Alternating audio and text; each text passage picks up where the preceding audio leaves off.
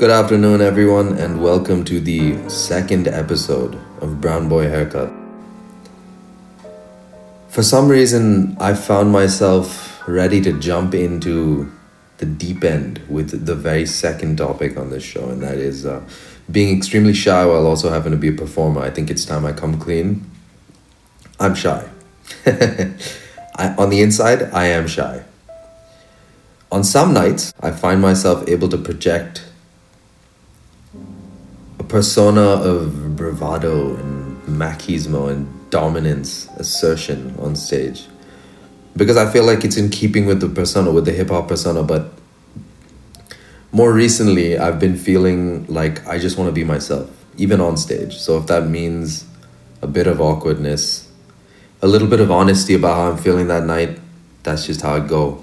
I, I do think candor is extremely important, and uh, I feel as though the only way you're truly going to connect with an audience is if you're authentic. And if that means being yourself, even if it doesn't fit into what you feel is expected of the genre on stage, well, then that's just it. I think it's worth it. I did my first couple shows when I was 17, the very first couple shows, um, and I did them in Deutschland. I did them in Germany. My very first open mics in front of people, where I was performing as myself in a sense, where I was singing and playing an instrument, and I was the center of attention. Before that, I'd done years of shows, but uh, in the capacity of a lead guitarist in church. So that's like you stand on the side, you play a couple notes every now and then, ding ding ding ding ding ding ding ding ding and it's always four notes with like a shit ton of reverb and delay on them. And you do that, you stand on the side of the stage, you do that, people come in with the verse, and then you try not to look awkward until it's time for you to play your lick again. That's basically the brief, being a church lead guitarist. Unless you're like Mr. Confidence and you're waving at people and smiling and shit. Like I knew a couple of dudes like that in church. I knew one guy like that. Shout out my man. He knows who he is. But outside of him, all of us were kind of afraid to be there. Because no one explains to you that what you are doing on stage, what the concept is, is you you stand on an elevated platform where everyone can see you. And then they they see you. They look at you for 45 minutes. And it's your job to keep them engaged. That's the brief. No one says anything. They just put you on stage and they're like yeah it's gonna be sick dude. Everyone's gonna think you're so cool bro. Guitarist. Right? Women love that yeah they do they like it if you're cool but if you're awkward trust me everybody notices it took me a solid two or three years of nervous bowels before I calmed down enough to enjoy myself on stage. Two or three years. It's a pretty damn long time. All right? When I say nervous bowels, I'm not exaggerating. I'm not saying that I felt a little rumble down in my abdomen. I mean, I was booking it to the wash closet thrice on Sunday mornings. Thrice, okay? I don't even know where it was coming from. How was there that much? I wasn't eating that much. It just made itself apparent every 25 minutes. People on the rest of the band or worship team, as they're called by the inner circle, definitely had concerns about me. Probably valid. Okay? There was this one girl on the team that I liked. Okay? I thought she was mad cute. I can't be specific about any of these names, so I'm trying to come up with code, but she had like this animal type name. Now, those who know, they know. But That's such a weird way of saying it. Um, but I know that after one Sunday that I ran to the bathroom thrice, she definitely thought there was something up with me. Like that I was a bit weird. Do you know what I mean? I'm fairly sure she thought I was a bit strange before that, but it was a whole new level of apprehension after that one Sunday. Anyways, I'm digressing again. Um, it took me three years to get comfortable and then after that is when I began singing in front of people. And to be honest, I feel like singing makes it less frightening because you have something to do. You have something to put your expression into. You you have something to put your attitude into. what you're feeling that day, the, the emotional baggage from the week. You have something to channel it into. You can literally yell, you can sing, you can do falsetto, you can do whatever you need to to make it feel good. And I find that a good stank face always helps a meal make it helps make it feel real. Do you know what I mean? The expressions carry it through as well. So just get into it. That's what I've found is the greatest deterrent to feeling afraid on stage, especially when you get a chance to truly express yourself. You're doing more than just playing an instrument.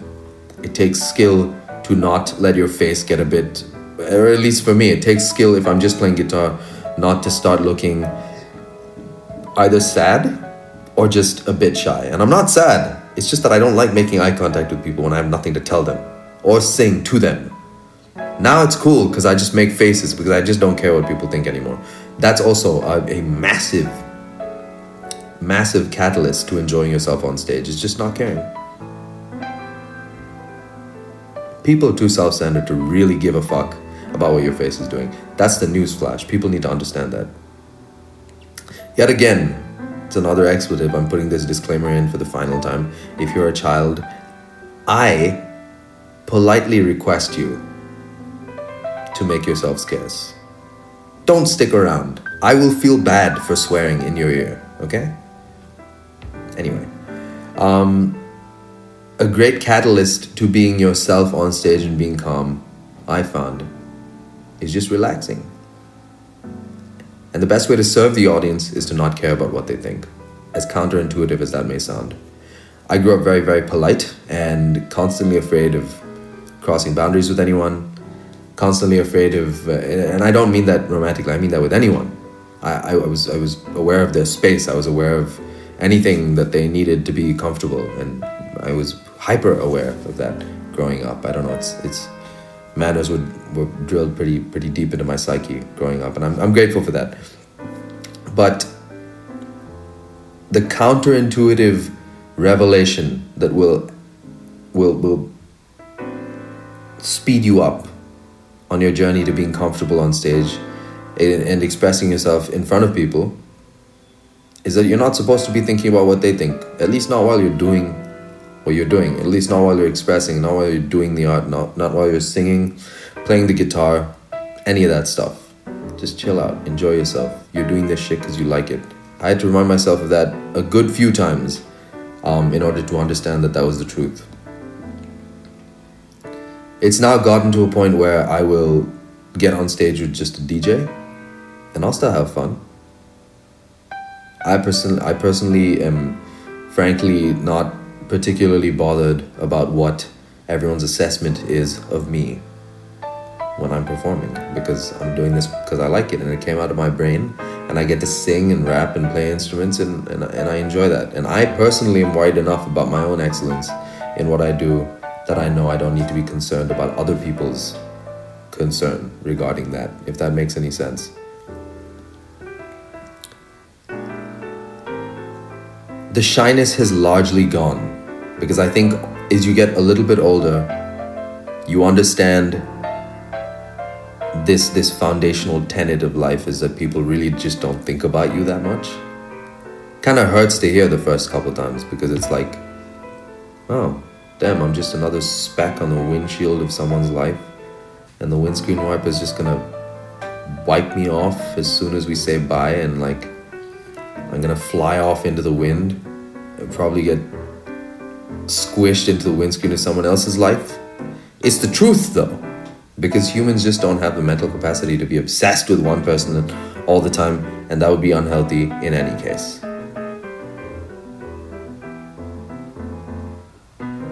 I don't know if I have anything else to say about this. It's weird, it's only been 10 minutes.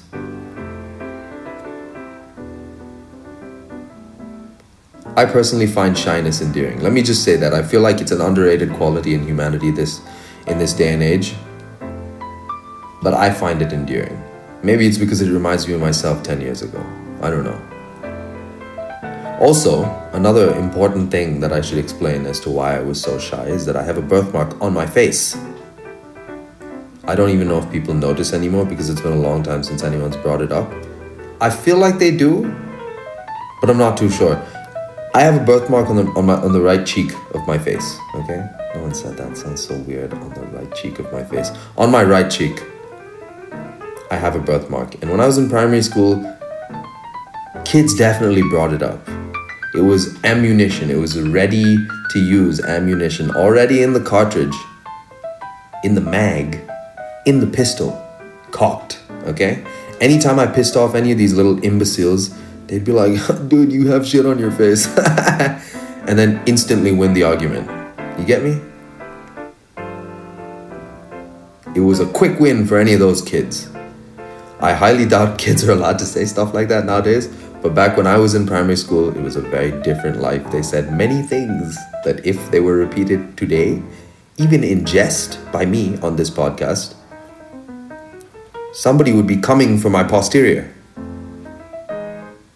I am sure of it. So I'm not going to say any of that, that, that stuff. It's pretty detestable. I was extremely shy. I had a birthmark on my face. One time in the third grade, this girl came up to me, and this is this is a core moment in my life. It changed a lot of things. It affected my self-image for over a decade. Okay, there was this girl I liked in school. Now, I'm gonna be nice, despite the fact that this this individual negatively impacted my life for a fairly long time. Or you know what? Maybe it wasn't negative. Let's let's be let's be optimistic about life. I think it was a good thing because it forced me to learn lessons about how it isn't important what people say or think about you, especially in a moment of anger. You need to be able to let that go. You see what I mean? I wrapped it up all nice in a nice little bow with a pretty little moral on top. This girl came up to me and she said, and bear in mind, I had had a crush on her that entire year. She came up to me and she was like, Oh my god, why do you have shit on your face? And I was like, Oh god. Bye. Bye, everyone. I'm gonna go back home now. And I'm pretty sure I booked it immediately. But it was a pretty bad day. Now, going from having a dream about this girl, literally having an actual dream when I was asleep, of her fondling my hair when I was hiding in a bush. it's so sad. Like, and, and that dream was like the high point of my third grade life. Okay, I woke up like, oh my god, that was amazing. She rubbed my head, that was so sweet. It felt so good. I felt a warmth inside my chest that I've never felt before. To then being asked if I had doo doo on my face by her. It was a pretty far, pretty long drop. I fell off a high place with that one. Landed on my ass. Didn't feel great. This affected my shyness, and I was already shy, made me much, much, much more shy. And it wasn't until college, which was decade later. The third grade is when you're eight, so yeah, it was it was an actual decade. It wasn't until a decade later that I went to college and I realized that girls kind of like me. It's when I started being able to figure out how to do my hair right and just like not let it just hang over my face like some kind of prepubescent um, shut in. Is when they were like, "Oh, you're, you're all right. You're cool, man." Got my first kiss when I was 20, I was like, okay, there's hope for me yet, you know? Granted, it was right after I played the guitar, which was uh, yet again a catalyst against my shyness. You're not gonna believe it, when I did start playing the guitar, I realized that it would help with this. It was a big part of the reason I started. Don't tell my parents. They, they were so, my mom was so happy. She was like, he's finally picking up an instrument. Oh my goodness, I'm so glad. My dad bought me my first electric, and in a couple years, yes, it did help. My first kiss was definitely because of the guitar. I'm pretty sure the girl found me cute anyway, but it was after I played her a song that she was like, okay. Pretty crazy. Anyway, I'm realizing that there's so many points at which this this coincides because I began playing the guitar because I felt like it would help me get out of my shell which eventually led to me being a performer. I began producing when I was 17 too, and it all kind of came together when I was 21, 22. And